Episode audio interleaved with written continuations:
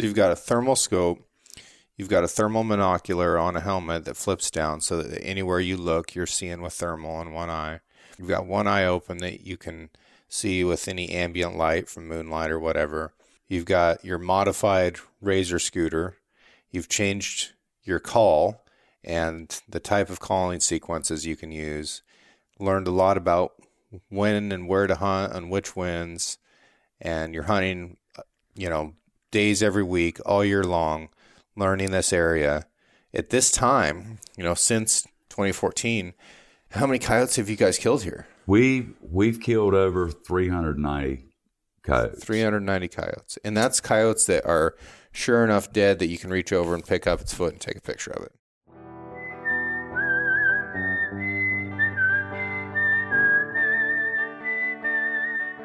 These are stories of outdoor adventure and expert advice from folks with calloused hands.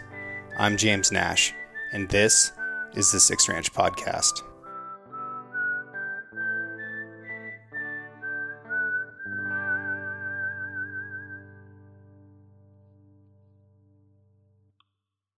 The Six Ranch Podcast is brought to you by Sig Sauer.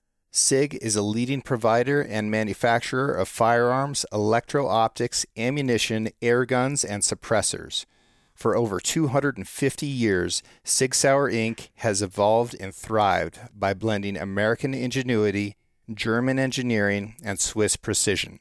Today, Sig Sauer is synonymous with industry leading quality and innovation, which has made it the brand of choice amongst the U.S. military, the global defense community, law enforcement, competitive shooters, hunters, and responsible citizens. Sig Sauer is also a premier provider of elite firearms instruction and tactical training at the Sig Sauer Academy located in New Hampshire. For more information about Sig Sauer and its complete line of products, visit sigsauer.com. When do you first remember hearing about there being coyotes in this area? My dear friend Owen Lupton, uh, you know, a man who I fished with, with for years, has a pond in his backyard. And he and his wife had Canadian geese that would come in and raise their young, you know, in their backyard. And, and they took great pleasure in watching these goslings and, yeah. uh, you know these families of geese being raised in their backyard. And they noticed that they started disappearing. And so owen uh, put a couple trail cams out and realized that it was coyotes that was taking them out. That that was the first time i'd heard. Do you remember what year that was? That was probably in 2014 wow yeah. It's it's so amazing to me that it took that long for coyotes to get here. Well, what brought coyotes here to our area was the dog pens, the fox pens. Okay. You know how the fox pens work, right? Is it like a? Are they raising them for it, fur? It, it's a fenced-in area, like a 15 uh, acre area that's fenced in and it's wooded. Yep. And they'll release foxes into this pen, and then um, these people have dogs, and, and they have observers that are posted throughout the 15 acres. And, and the dogs, they they paint these numbers on their sides, and they put the dogs in. And it's a competition and whoever they grade the dogs on how well they're tracking, how long they lead the pack in, in chasing the fox, uh, how they vocalize. So there, it's a competition. And what happened was it became so competitive that they wanted to bring something in that was smarter than a fox. And so they started bringing coyotes in. Interesting. Yeah.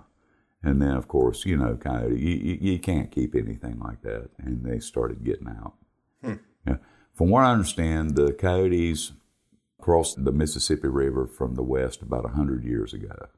And they've been working east ever since. So ultimately, they would have been here anyway. But the fox pens are the ones that brought them in. It's fascinating. Quick. Yeah, yeah. So that's how that happened. And they're they're newcomers for a variety of reasons all over the East Coast.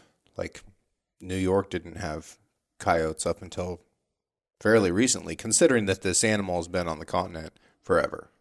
Yeah. Well, the the thing with the coyote is they're so adaptive, and, and not only I mean they they've adapted really well to the urban areas. Mm-hmm. I mean, even down here, and we're very rural. Um, sometimes if you ride around and, and, you're looking, you see them on the streets of Bayboro. You, you know, they're they're they're very adaptive and they adapt really well around humans. Yep. Well, I was I was hearing rumors about there being coyotes here when I lived here when I was in the Marines, which was you know 2010 to 2014, and you and I probably in 2013 was the first time we hunted coyotes down here together. We didn't call any in that we knew about. You right. know, we're pretty pretty rudimentary, especially compared to the way you're hunting coyotes now. Yeah. Yeah. But since 2014, your game has changed in incredible ways in in how you and Owen are hunting coyotes together. And last night was the first night I've got to to hunt with you since 2014, and I was absolutely blown away at the system you've created and the techniques that you're using. And I wanted to get into that um, because coyotes are something that that are just about everywhere now, and anybody can hunt them year round, and they should, right? There's very little, if any, negative to shooting a coyote and and removing it from the from whatever ecosystem it's in. Not saying coyotes are evil and that everything that they do is wrong. Nothing like that. I've got all the admiration in the world for them. But hunting coyotes is fun and it's something that lots of people can do. They can afford to do it and it, it'll make you better at whatever else it is that you hunt. Well, the the reason people dislike coyotes, besides you know to this area they're an invasive species, mm-hmm. they kill everything, and they're so intelligent, and in packs they work so well together, and the animals in this area have no defense against them. They they haven't evolved a defense mechanism for the coyote. And so we've actually saw dramatic decreases in turkey populations and quail populations and and deer. I mean, they are just murderous on deer. Fawns have no defense for yeah. coyotes. So that's why, eh, eh, you know, I, I respect the coyotes. They're extremely intelligent, they're very adaptive, they're very efficient. They're a challenge, and, and they're a wonder in the uh, natural world. I mean, I, I, guess it'd be like wolves the, the way they work together, the way they vocalize, the way they remember. That that's what really gets me is the way that they can they can remember. So tell me about your your evolution of coyote hunting.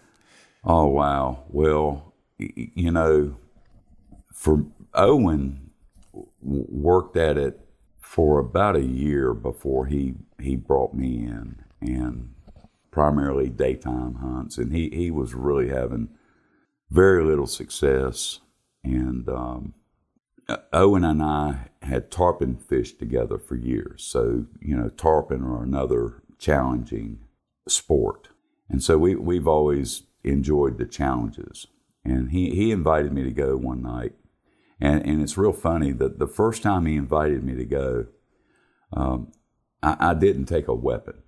I, I was just a, an observer, mm-hmm. okay? Mm-hmm. And uh, we went into a place and actually called a coyote in. We were using a red light to scan with. And uh, he called a coyote in, and the coyote got within 50 yards, and Owen had for, had forgotten to charge his AR 15. And so when he went to fire, there was nothing. And so when he, by the time he shucked the shell in, of course you know what happened. The the dog was gone. Sure.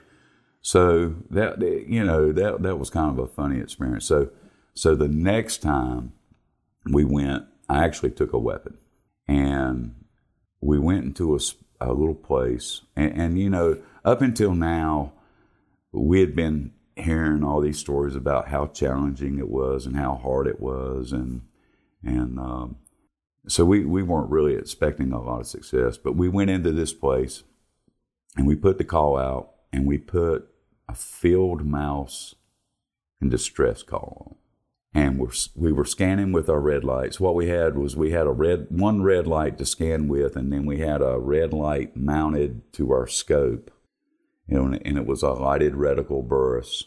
When we started calling, three coyotes came charging in, and we killed two of them. And for me, that was it. I was hooked. It, you know, my heart almost came out of my chest. And it was so fast and so exciting. So for me, now, having said that, the next, probably next 10 times we went, of course, we didn't see anything. But, but that, that's the thing about me and Owen. You know, we were so used to chasing a, a challenging fish that we decided we were going to learn how to coyote hunt and we were going to go until we learned. And we didn't quit. When you're talking about challenging fish, I'm willing to talk about tarpon for, for a second because you won a bunch of tarpon tournaments. Um, you're well known locally as like the tarpon guy. You're saved in my phone as Tarpon Gene. And the first and only tarpon I ever caught was with you. And I've never been worked over by a fish the way that fish worked me over. These are big tarpon here. Yeah, yeah, that they they do tend to run real big here. They're they're up hundred pound, hundred and fifty pound fish. Yeah. So that as an average, and you're not catching little tarpon. No, no, we're not. Happen. We're catching big tarpon here in the Pamlico Sound. It, it it all really ties into the coyote hunt. You you've got to have the right equipment. Tarpon are very finicky fish, so you have you have to have everything right. But the main thing is tarpon eat when they want to eat. Um, you, you, you don't entice tarpon to eat. And, and they can roll around your boat for hours and hours and you never get a bite. Hmm. And then for one hour, they turn on and you have the most fun you have ever had for an hour. and that's what it makes you know that it makes it worth it you which know, is you, very similar to coyote hunting exactly. You can so, be frustrated for days or weeks or months. Exactly. And so then so have the most we, fun you've ever had. Yeah. I mean you you you you fish all day and you catch one fish and it's worth it. And see it, that's not very rewarding for most people. Most people want to catch more than one fish a day. Right. You, you, you know. So I, I, guess Owen and I were perfect candidates for coyote hunting. And, and too, that one of the challenging things for me and Owen here, I had you. You loaned me a couple books and gave me a lot of it, uh, insight and advice on, on calling coyotes. But as far as experience in eastern North Carolina, nobody was doing it. Well, coyotes hadn't been here, so yeah. the, you know you were you were inventing the wheel. There was no one to call. Yeah, you know, I, of course I watched Les Johnson every week calling out in Kansas, and but it's different. Yeah, it's really different.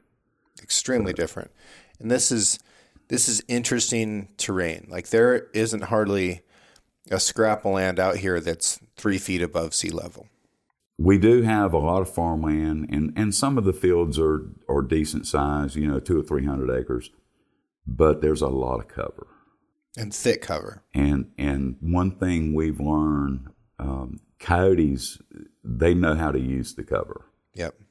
Um, they're they're very good about working around you and and using cover. We we were talking last night, um, you and I, about we, we saw that coyote in the field last night on the way out and the way he was using the ditch to uh, conceal himself yep. to move and and that's a that's a common thing here and then with the thickness of the woods, it's very strategic. You, you can't just go in to a place and just start calling because they're going to get behind you and they're going to bust you. Yep. So, So you started with an electronic call and a red light. yep. And you gun- gave me that old call Yeah. that you had, and if you remember the way the controller was, it, it was not a display controller. There were just numbers on it. Yeah, you had to write you down. had to memorize Yeah. the number of the call. If I wanted to do a female coyote in Longhouse, I had to remember number 12. Yep. You, you remember that? And it was great. and it and it had like a hundred sounds or something, ninety nine sounds that you could keep on it. But I remember when I would go out to hunt, I would have to listen to each sound and then write down. Okay, I like that sound. That's a baby cottontail, and I'd write down, you know, number twenty seven, and I'd have a little sticky note with me. Be like, okay, twenty seven. All right, now I need pup distress. That's number sixty three, and click, click, click, and yeah, it was. It oh, was oh tough. yeah. It- so it it was a it was a challenge, but it was a great call. I mean, the, the sound that that it put out was wonderful. yeah. The early days of Fox Pro.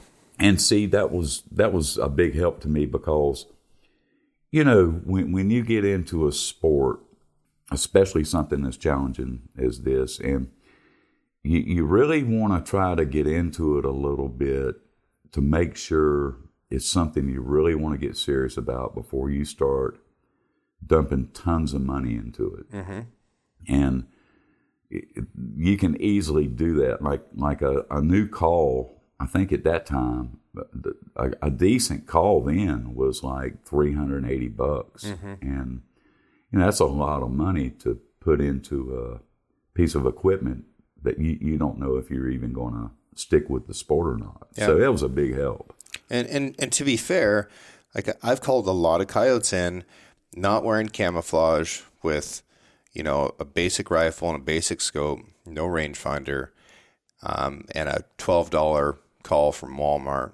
You know, you you can get it done, but there are levels to this game, and you know, yesterday I learned about levels that I didn't know existed from you. So yeah, t- take take it from there. Like how how did it, how did it you advance? know, we, we, we did all the reading we could. We watched a lot of shows. Um, I, one thing I remember, we, we had we had like I said, two red lights and a lighted reticle in the scope. And first of all, we had to figure out how to scout and how to locate the coyotes. So we we spent a lot of time like we would ride into a place and we would start walking up this field road and we would do these uh, coyote locator calls you know which looking back is kind of kind of makes me laugh because the you know you, you go through long periods of time here where the coyotes just will not go off no matter what like months? yeah like this month Yeah. normally they're pretty quiet, mm-hmm. and, you know. So anyway, here here we are. We're just going around, and then we would spend days, our weekends, we would ride around looking for scat on the roads. Mm-hmm. And and as we went along, then we started talking more to the farmers, and it it finally got to where whenever the farmers would would see a coyote, they would call me or text me and drop a pin for me, and then um, and then too, we found out that if you called an area and you you, you got dogs and you you shot a dog, or worse than that, if you missed a dog, that area was spent for at least a couple weeks. Hmm. I mean, you just you couldn't you couldn't go back and expect to do anything. So we realized early in the game you need a lot of territory. It- well, you have to understand when Owen and I are we both have very obsessive personalities. So for the first year that he and I started hunting, we were hunting five nights a week. I mean, we were all in. And I we had a routine. I would get in from work, get a real quick bite to eat, load up, and then we were gone. And we would hunt. I, you know, we didn't make a lot of stands, but we were hunting every night, five nights a week the first year. We were determined. And I remember how, in the early days, how scared we were to even, you know, the type of calls that we were using because we had read so much about using the wrong how, how you can scare the dogs off, or you can overcall with rabbit in distress and never use the same call twice in a certain spot. So you read all these things, and so we were we were actually really scared about the calls that we were using. So the first year, I think we killed. It had to be less than a dozen coyotes. Hunting five nights a week. Hunting five nights a week. Oh, it. I look back now. Well, we we actually did call quite a few dogs in because they were really stupid then. I mean, and they would come in like within 20 yards of you, and just because we we weren't expecting it or we were like in the wrong spot and we, we really didn't have the right equipment we would miss or wouldn't even sometimes wouldn't even see the dog until he was running away from the call. Sure. Just, it makes me really laugh now at some of the situations that we were in. Mm-hmm. But actually killing a dog, yeah, we, we killed very few Yeah. first year. Yeah. So after the first year, we decided, okay, this this is something that we need to get better at. And so then we started really thinking about, okay, what what are we going to do? So then we went. We we realized early in the game too that regardless of what people say, that red light was stopping the dogs, and uh, you, you would see their eyes when they got close. Though, when you put that red light on them, it would stop them. And with just a red light and a lighted reticle, we had to get them within 100 yards to even have a chance at them. And, and most of the time closer than that. At 100 yards, you were basically just shooting at eyes, really. So we went to uh, we went to IR, So what does that mean? Infrared? infrared, yeah.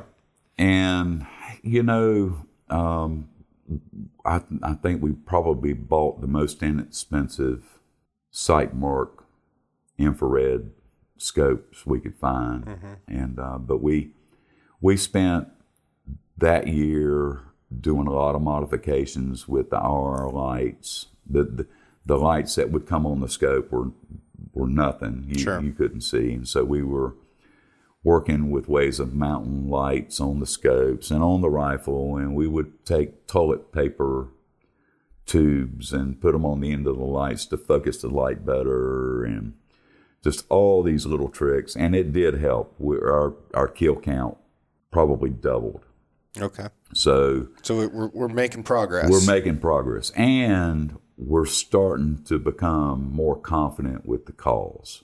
You know, we, we found out that certain times of year the dogs react differently to different things. There's there's some parts of the year that they're more territorial than others. There's some times of the year where you have dogs that are just passing through, uh, transients.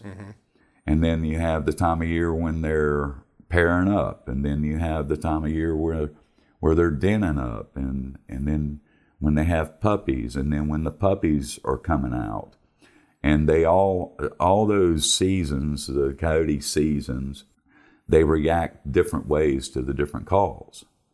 You know, so once we started understanding that, and, and then you get your favorite sounds, you know, your go-to sounds you know, like the a baby cottontail in distress. I mean, Yep. it that that's just a go to, uh, very unintimidating sound that yet you can always start with. You, you, mm-hmm. you know what I mean? So we we got a lot more comfortable with the calls. Yep. So from the from the IR and the and the night vision scopes, like wh- where did you go from there? Did you notice that that like are coyotes able to see infrared at all? Well, yes, we found out that they could see the glow from the infrared. If they got within 100 yards, it would stop them. They, they would see it. And do you think that was the the infrared or the visible light coming back and hitting your face that they were seeing? I- no, well, no, because you know we were real disciplined with with that. Uh, you know that that was another aspect of learning how to do this. You've got to learn how to make everything quiet. You've got to you've got to come up with a little code system with your partner so that you're working together without talking yep. or whispering. We were even, at that time we wouldn't even whisper. You had to lube everything up where it wouldn't squeak, or you, you, you know, you you just had to go to great pains to to make everything quiet. Yeah. Pe- people don't realize how sound travels at night and how loud everything is at night. So, for example, the coyote we called in last night, um, the scope we were using then had the ability to record video. Um, so I reached up and I hit record, and then the next thing I did was got on him and took the safety off on an AR. This coyote's 75 yards away ish. He stopped, and you can see his ears come forward when that safety comes off And he looked right at you. and looked right at us. Yeah. Yeah. And that wasn't a loud sound. Like that's barely audible to me a couple inches away from it. And him, you know, across the field, that stopped him and he heard it clear as day. Because it was an unnatural sound. Yeah. and, and that that's something else we, we learned. You know, you, you I, I guess you can make sounds out there or make noises, but as long as it's not unnatural, Yep. Any type of human sound like metal on metal or or cough Yep. or click, you know, they can hear it, and it's amazing how they can zero in on it too. Yep. But if you step on a piece of corn stubble, that's not necessarily the No, end of the world. I mean anything. They're used to that. Yeah. that's a that's a natural sound, and Yeah. it, it doesn't bother them. So when did you start using thermals?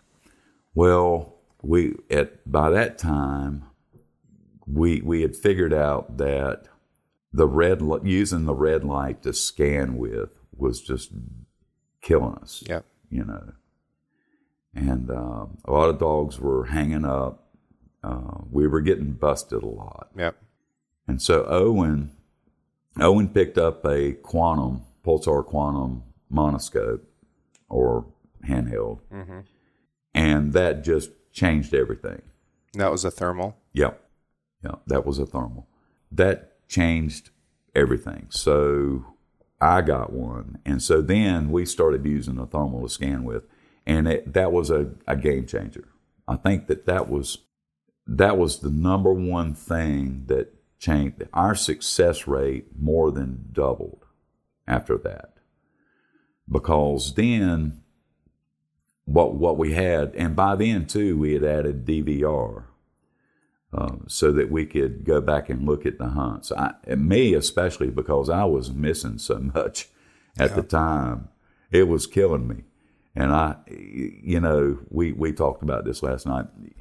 By the time the hunt, you know, you, you let's say you miss a dog and it happens so quick. You know, when we went to the DVRs and started recording the hunts, you know, it's amazing how your memory plays tricks on you. So I would miss, let's say I missed a dog, and by the time I got home, I I remembered the hunt differently than it really did. And I never realized that until we watched the video. You watch the video and it's like, wow, I never realized that I did that or that that's how quick that was or that that dog moved like that. So we found that to be another really great tool is to be able to come back and review the hunts. And it really does show you the mistakes that you're making, that, you know, the techniques, the, the little mistakes that Yeah. are killing you, Yeah. you know. Yeah. No, I my uh, my ability to miss coyotes is is really strong. I think if I had a superpower, it would be, you know, missing coyotes. Well, you know, They're a little target. And I'm, I'm not going to make excuses for missing anything. But people don't understand how small a coyote is. You know, they're they're about as big around as a grapefruit. And I hear guys all the time, you know, especially out west, they'll shoot a coyote at like 400 yards, and they're used to being able to kill deer at that range, and they're like, I don't know what happened, I missed. Well, how accurate's your rifle? Oh, it's it's accurate. It shoots uh, shoots a one inch group at 100 yards.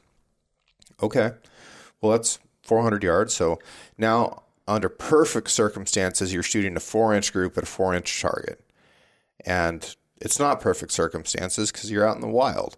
You know, you're not shooting off of a bench rest. It's hard. It's hard and to you're them. jacked up. Yeah. And I say jacked up. I, with me, my heart is pounding out of my chest. In some of my videos, you, you can literally you can actually hear me breathing. I mean, I'm I'm gasping for air. I just get so excited and so jacked up. Owen, I, I've seen him get jacked up a couple times, but Owen tends to be more calm than I do Yeah. and and he's more successful with some of the longer shots because of that. Um, me, I just resigned to the fact that I'm a terrible long shot shooter, and if if they're outside 200 yards, I, I'm just not even going to try. But Owen, Owen's a lot more steady than I am when it comes to that. I, I just get really jacked up about it. So So what was the next next phase of well, development? so then we were using a golf cart, and it turned out to be a, a real pain in the butt logistically. Uh, Yeah. it, it made a great move. Well, you know, you get tired of walking. yeah. You, and I've got a diesel truck, and so you, you can't just drive right up to where you're going to hunt Sure. without running everything off. And we got tired of walking, lugging all that gear in, Yeah. walking into a place because shoot, you're walking in sometimes, you know, a thousand yards to to set up. Yeah. And so I said, okay, well, we'll get us a golf cart. So I bought a little golf cart and fixed it up and trailered it around for about a year. And, and it was really great. But some of the smaller trails and paths, it was really hard to maneuver. And we still ended up having to walk a ways. But the main thing was getting the thing loaded and unloaded and turned around. And some of these field roads are backing out onto a highway trying to get out of a place. It, it just became a real pain in the butt. And, and then another problem that same time period we were running into is they, they grow a lot of corn here. And we we were finding that with IR, we, we would time it, you know, with the thermal, the dogs would, would come in and we wouldn't turn the IR light on until the dogs were within range. So that way, if we turned IR light on and it did stop them, which it did a lot of times, Yeah. At least they would stop within range and you could take your shot. Because, Yeah. you know, coyotes don't stand still long. Nope. Sometimes I laugh when I watch some of these deer shows, you know.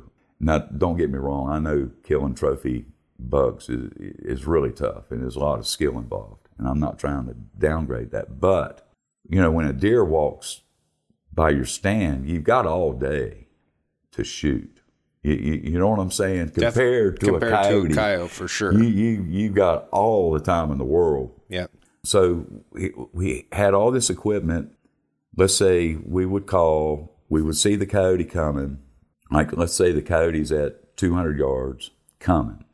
And so I would have to reach over, turn my DVR on, and then I'd have to flip on my IR light and then get sighted in on the dog before I was ready to shoot Yeah.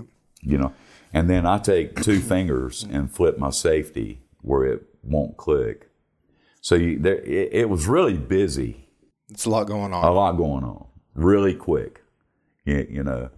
So then um, Owen bought an Apex, uh, Pulsar Apex thermal scope, and that was a that was a game changer. And you know, I really liked the picture that you got from the IR because you're looking at the animal. I mean, you're seeing Sure. the fur, you're seeing the contrast, and the you're looking at the animal, and I really love that. So, I was more resistive to going to thermal mm-hmm. because that the thermal picture it just is not as nice as an IR picture, Right. Where you're really seeing the animal, and so I, I resisted for a while, but then Owen, uh, what we do is we take turns, okay, whose hunt it is. Like if if we go and call and I kill a dog, then the next time it's Owen's hunt. So when we get Yeah. into a spot, he picks out where he wants to sit, and then I get in a, a like a supporting position, mm-hmm. and then oh, Owen. I mean, he he was he was on the dogs so much faster than I was Yep. because he could actually, you know, with this IR, you know, 150 yards, you could you could see a shadow. You you knew something was there, but it wasn't an image that was sharp enough to to even think about shooting. Right. And Owen's thermal, I mean, he was killing dogs then at 200 yards. I mean, he was killing dogs that I couldn't even see. Yeah. You, you, you- know what I'm saying? So it doesn't take very much of that before you're like, hey, I need to look into this thermal thing a little bit more. and- yeah, and, and too, you know, there were a few times where it would be my hunt, and a dog would hang up at hang up at like 150 yards or 200 yards and start. You know how they start looking when they get antsy, and you know they're getting ready to go. Yep.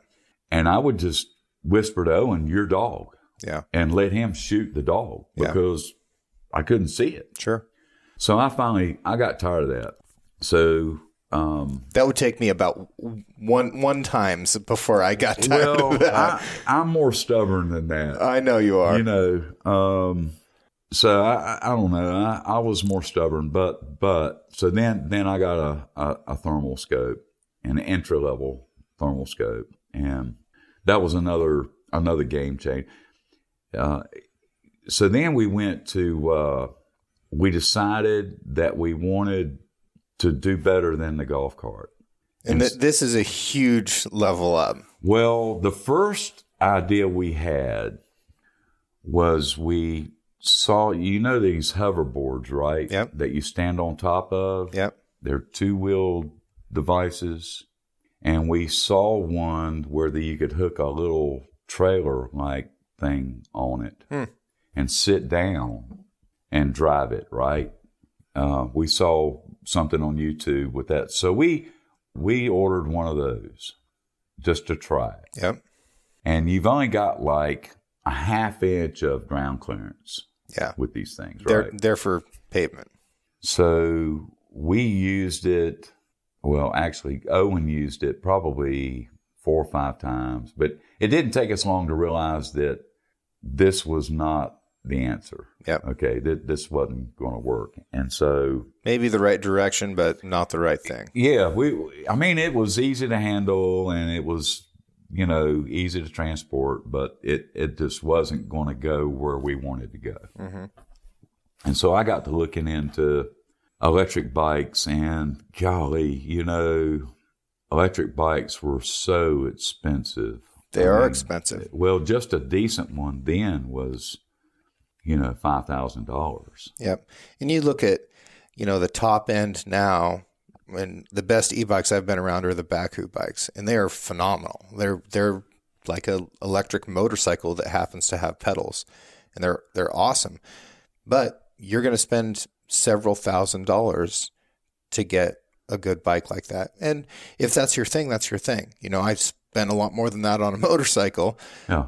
Um, so it's it's all right, you know, and I, I think the price is, is justified by the item, but it is a big price.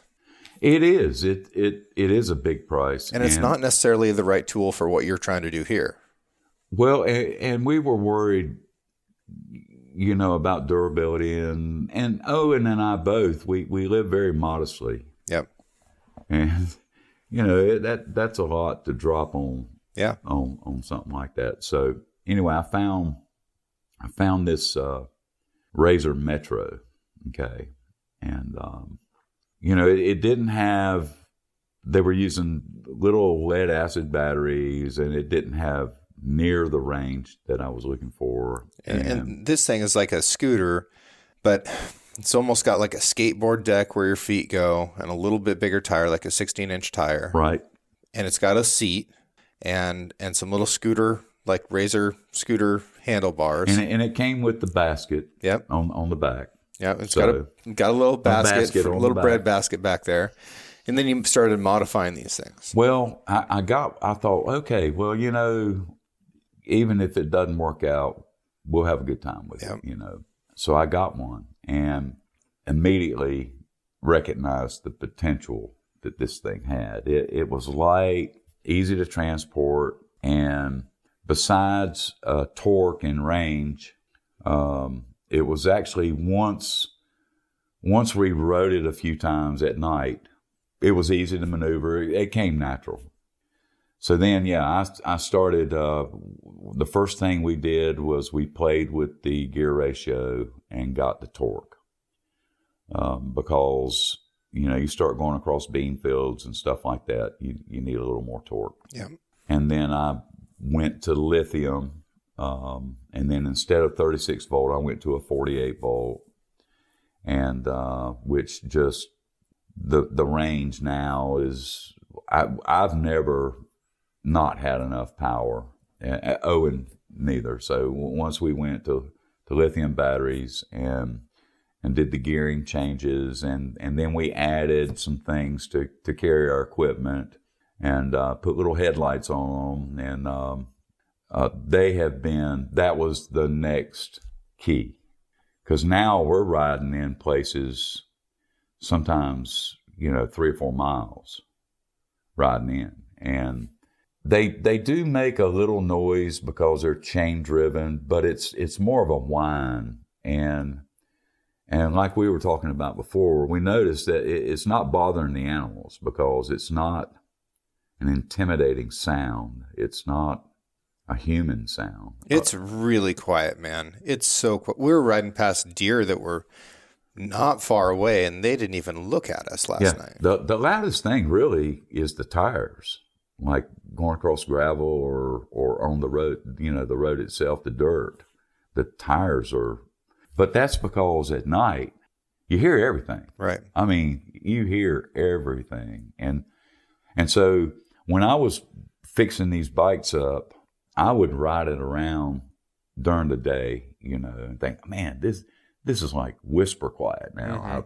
I, I would tweak this and tweak that and get all the squeaks and everything. And then the first time we would go down like a, a dirt road going into a place, I would start hearing all these noises and like, wow, I, I didn't hear that earlier today when I was tweaking this thing. So it's really, really weird the way the night air is just so different, Yeah. you know. But but that was a game changer. So so now we can park the truck. It takes like three or four minutes just to take the bikes off, load your gear, and ride in and just lay the bikes down. And they're really light. Yeah, they, I mean, uh, I think mine weighs uh, under fifty pounds. Yeah. And then another thing that's that I would not have even thought of is since it is a scooter and it just has that, you know, deck down on the bottom for your feet and no bar in between, they're super easy to get on and off of. And if you've got a pack on, if you've got a rifle over your shoulder, swinging your leg over a bicycle seat is cumbersome. It just is. Yeah, and the center of gravity on a bike is really high too. So balance, you know, if you think about it, last night I had my shooting bucket on the back, and then I had my rifle slung on my shoulder and my call slung on my other shoulder, and I'm riding along right at night using my thermal to see So now you've got a thermal monocular on a helmet that, flips down. that flips down so that you can look through it, and that's how you're navigating at night, as well as looking out in the field and identifying. Well, animals. see, that was an that was another thing too. When we first went to the bikes, we were just wearing our thermal scan, you know, around our neck. Yeah. and we were just kind of riding in by moonlight. But what was happening is we were riding by dogs on the way in. Right. There would be dogs in the field, and we would ride right by them, and then we'd get to our spot and set up and do a scan and look back where we had just ridden through, and there's a couple coyotes. Yeah. So then we thought, well, golly, we need we need to see better when we're coming in, and we need to be able to scan on the way in. So yeah, we we we started out with these uh, these like uh, webbing type helmets, that, just webbing, and they had a little mount on the front, and it- you know it wasn't that bad The Skull Crusher. the skull crusher and and it was so hot you know we hunt in the summer too. We hunt the whole year. So you're sitting there and you just sweat it's just pouring down your face you know in the summer with this thing. And um and so then a buddy of mine gave me a uh, composite helmet like they use in special ops. And uh, boy the comfort level was way better you know so uh, it keeps your head cool. It's comfortable to wear, and uh, it's it's made a, a difference too. So it so now all all the main pieces are together. So you've got a thermal scope, you've got a thermal monocular on a helmet that flips down so that anywhere you look, you're seeing with thermal in one eye. You've got one eye open that you can see with any ambient light from moonlight or whatever. You've got your modified razor scooter. You've changed your call and the type of calling sequences you can use. Learned a lot about when and where to hunt on which winds, and you're hunting, you know, days every week, all year long, learning this area. At this time, you know, since 2014, how many coyotes have you guys killed here? We we've killed over 390 coyotes. 390 coyotes. And that's coyotes that are sure enough dead that you can reach over and pick up its foot and take a picture of it. Yeah, you know, if we we came up with this rule, Owen and I, if you didn't have a, because sometimes I'll hunt by myself, you know, when he can't hunt and he'll hunt. If you don't have a picture of the dead dog, it doesn't count. Yeah. I mean, you, you wouldn't believe the lengths that I've gone to several times just to find a dog to get that picture. Yeah. You, you know what I mean? Just to prove it to your buddy. Just- not just- to, not to prove it to anybody else, but yeah. Y- yeah. Well, I've got the video. Yeah. You know, but the video is not good enough. Yeah. With with us, he and I. I mean, you got to have a picture. You know. Well, if you went by the video, that dog last night, I mean, I shot, he looked good, jumped up in the air, but uh, I just skimmed his chest. I didn't kill that coyote. You know, He made it out of there. if we didn't, if we did, I, I would have. When you shot and that dog jumped, the first thing that I thought was heart shot. Yep. I've seen them do that so many times with a heart shot, jump straight up in the air and then run for a 100 yards like you never touched them Yep. and then just fall over, Yep. you know, fall over dead. And when that dog was running across, I was just, I was actually just waiting for him just to disappear out of the thermal, you know. And, Nope. I missed. but that video you saw when we got back, I mean, there would have always been that doubt that, well, what happened? hmm Unless you saw that video and you could, I think we flipped back and forth because neither one of us could believe it, Yeah. you know. But you can see, you can see exactly what happened. And man, it, I still can't believe it, it was that close. You, Yeah. you had to have at least skimmed him because he jumped Sure. three feet in the air. Yeah. you know. Yeah. So if you uh, if you end up shooting one later on that's got a little crease in his chest, then I that's a picture I want to see. Yeah, I'll make sure. I'll make sure you get that one. so, well, you know, and we've been doing it long enough now. The fun, the, another fun part of this whole thing is, you know, it. We we have people now. You know, all the deer clubs in this area. I think they've always known that the coyotes were just devastating the deer and the turkeys and everything But what started happening over the years is we would we would start hitting certain clubs really hard, and we would thin out the coyotes, and you you would be surprised at how quickly the habitat revives. Sure. Because you know e- even even the like the hunters, the deer hunter and turkey, they come to us and say, "Man, I've never seen so many small deer, or I've never seen so many turkeys," and it's just incredible how quickly the wildlife comes back if you get rid of these predators. Yeah, you, it, that's that's really surprised me a lot. Well, people just don't. I guess they don't think that like these predators are eating all year long, all year long. Every single one of them is killing killing stuff to eat. And if it's a new predator to, to the area, like coyotes are here, or wolves are out west, or grizzlies as they're expanding their, their country, whatever, um, they're moving into an ecosystem that is not used to their presence it's there. It's ripe for the taking. Yeah. yeah. And, uh, and it's detrimental to the prey populations. And eventually it moves to livestock as well. You know, we had the, our YouTube site is called Dirty Dogs Done Dirt Cheap. That's the name of our channel, right? And it, it's kind of funny. The way we came up with that name is we had a guy um, that raised cattle, mm-hmm. and uh, this was a couple years ago, and he had a calf, and the next morning he went out, and the calf had been half eaten. Yeah. Okay. And there was coyote sign all around. So of course he called us, and um, and we said, yeah, we'll we'll come out there and see what we can do. Well, the first night out there, we killed a double, and then um, I think the next week we went back and we killed a couple more, and he was so grateful that he gave Owen and I each a dozen fresh eggs.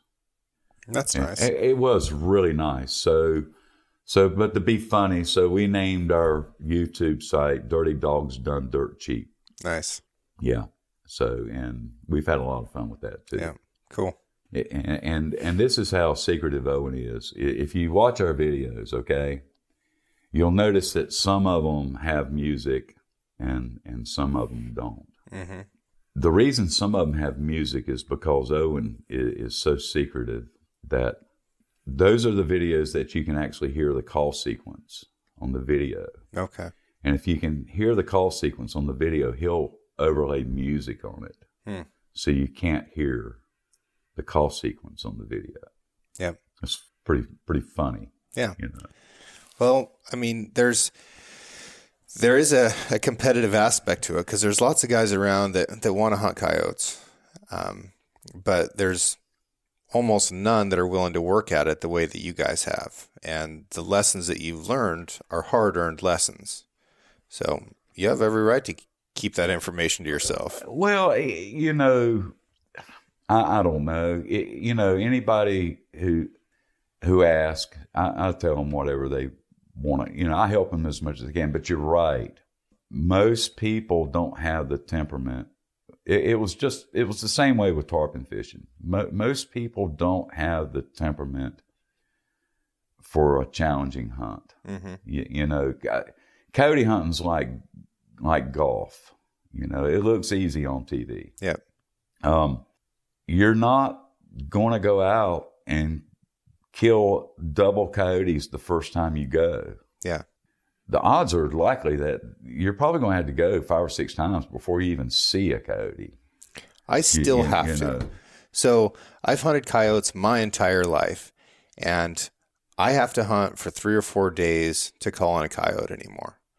And there's more people hunting coyotes in my area. There's not a lot of coyotes around, but I have every expectation that if I go out and I hunt half a dozen stands in a day and drive 200 miles doing it, that I'm probably not going to call in a coyote. But if I, I know that if I do that for two or three or four days, that I'm going to, I'm going to call in a coyote or a couple coyotes, and it's going to be that much more special when it happens.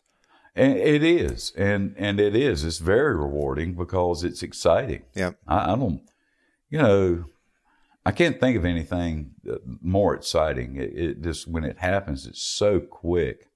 and it's just so exciting. It it, ca- it catches you no man no matter how many times you do it, it catches you off guard mm-hmm. every time because they're so unpre- they're unpredictable. Really, when when they come out, you really don't know what they're going to do. Yeah. And then e- even when they come in charging hard, I mean, that decision on when to whoop them or yell at them to stop them. Yeah. And when you stop them, you know you've only got a few seconds to make it happen. Right. It- so it all adds together to make it just so exciting, you know. What do you what are you liking for a call these days? And I'm not talking about like the actual sounds, but for the electronic callers that you're using. I, I like I like the simple Fox Pro. Yeah.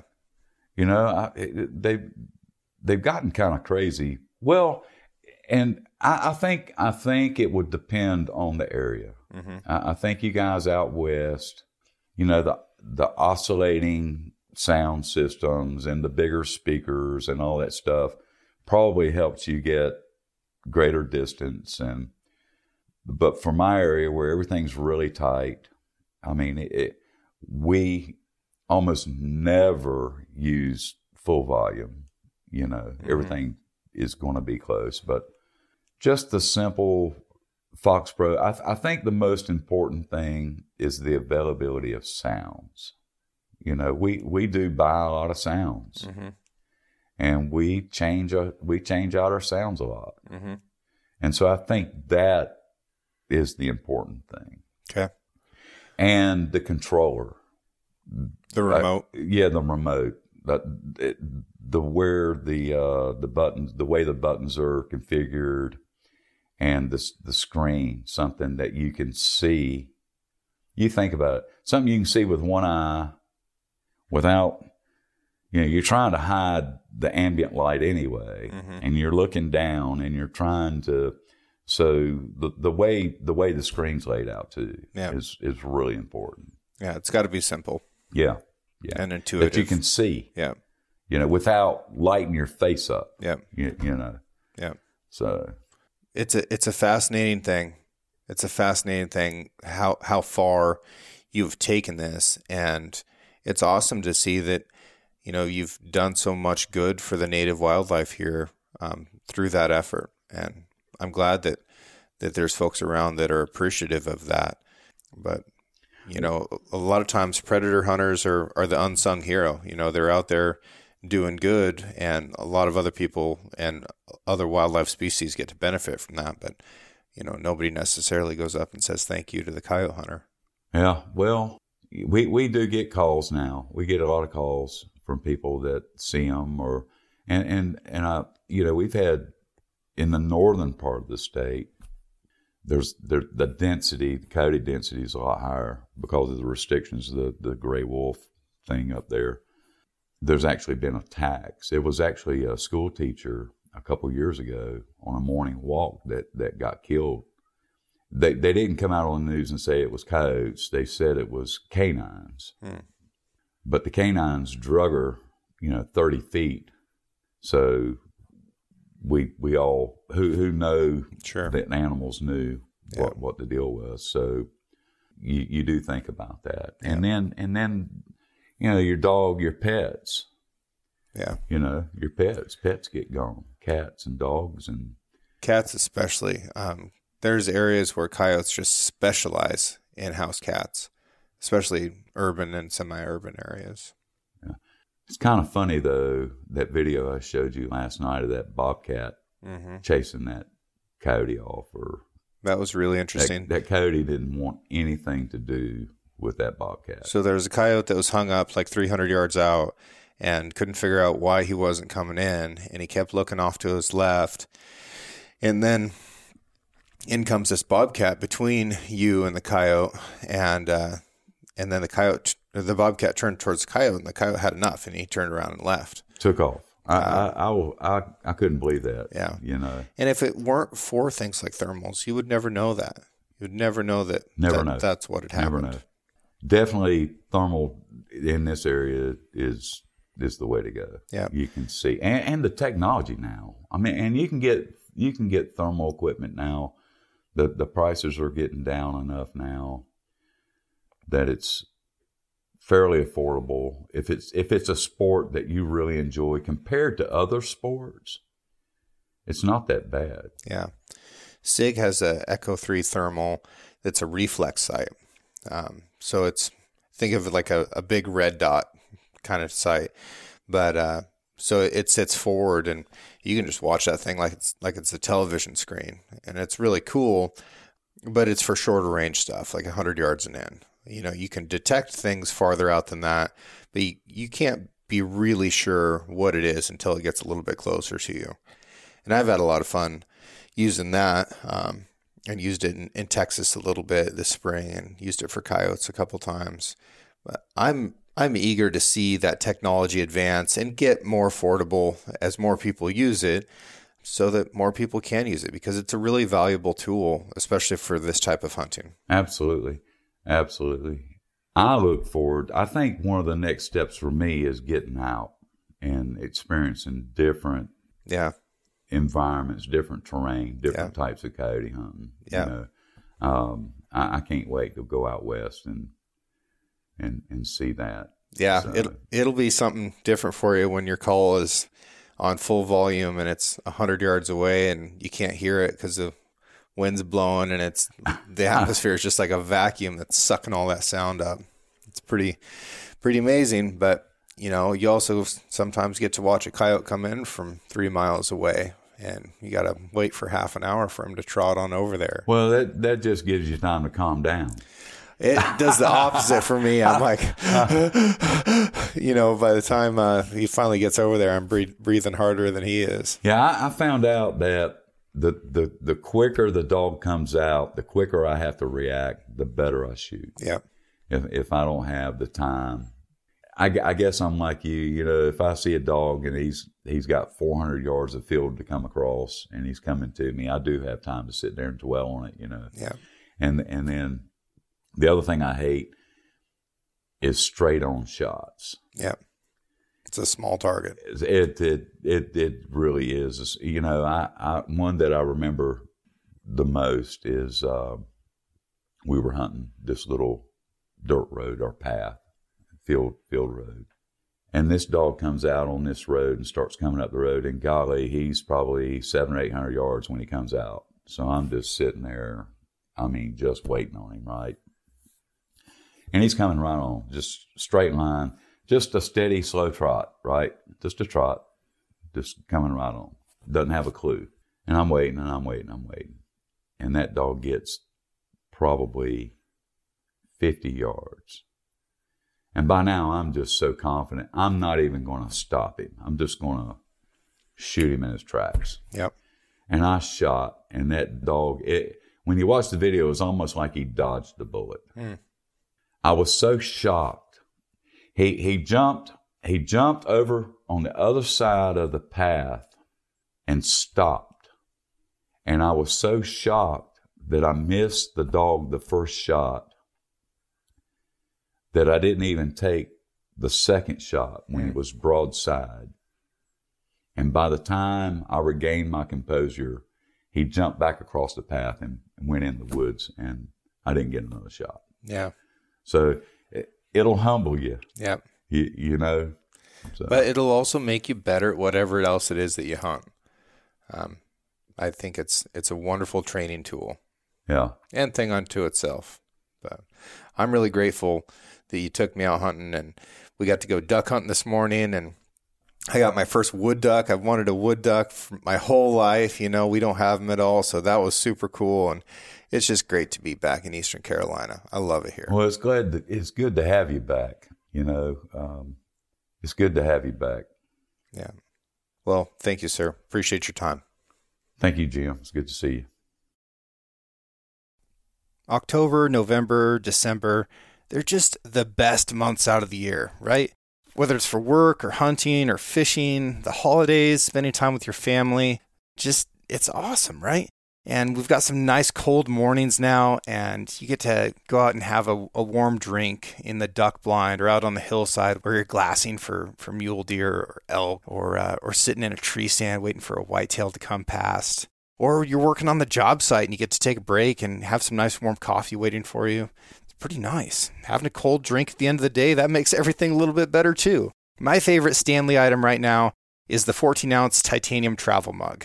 super lightweight because it's made out of titanium, so I'm willing to take it with me when I'm hunting, throw it in my pack. Fits in every cup holder out there, and it just seems to be the right amount of coffee. Uh, I, I like it. It's a really cool item, and it fits a niche that I didn't have uh, filled in like any of my other drinkware categories, I guess.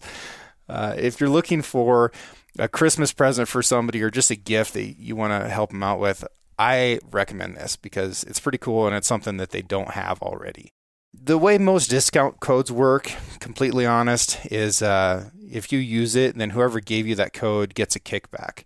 Now, I'm not a salesman and I want nothing to do with that. So I'm going to pass along to you a discount code that Stanley gave me because they're great supporters of this podcast and they're great supporters of this audience, which I love. So if you use the discount code 6ranch, the number 6, the word ranch, you'll get 25% off anything you order from stanley1913.com.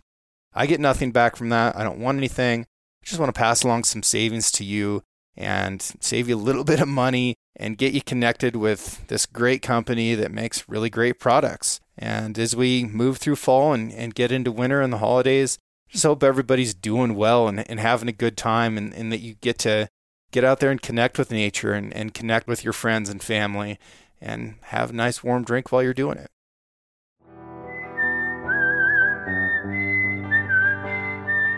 Thank you for listening. If you enjoyed this episode, please subscribe and share the show with a friend. You can also rate the podcast and leave a review. Your support allows me to keep doing what I love, which is meeting incredible folks and sharing their stories with you. For more content and photos, follow the show on Instagram at Six Ranch Podcast or me at Six Ranch Outfitters. This episode was produced by Emily Brannigan, with original music written and performed by Justin Hay. Art for the Six Ranch Podcast was created by John Chatelain and digitized by Celia Christofferson. Tune in every Monday for a brand new episode of the Six Ranch Podcast. I'll catch you next week.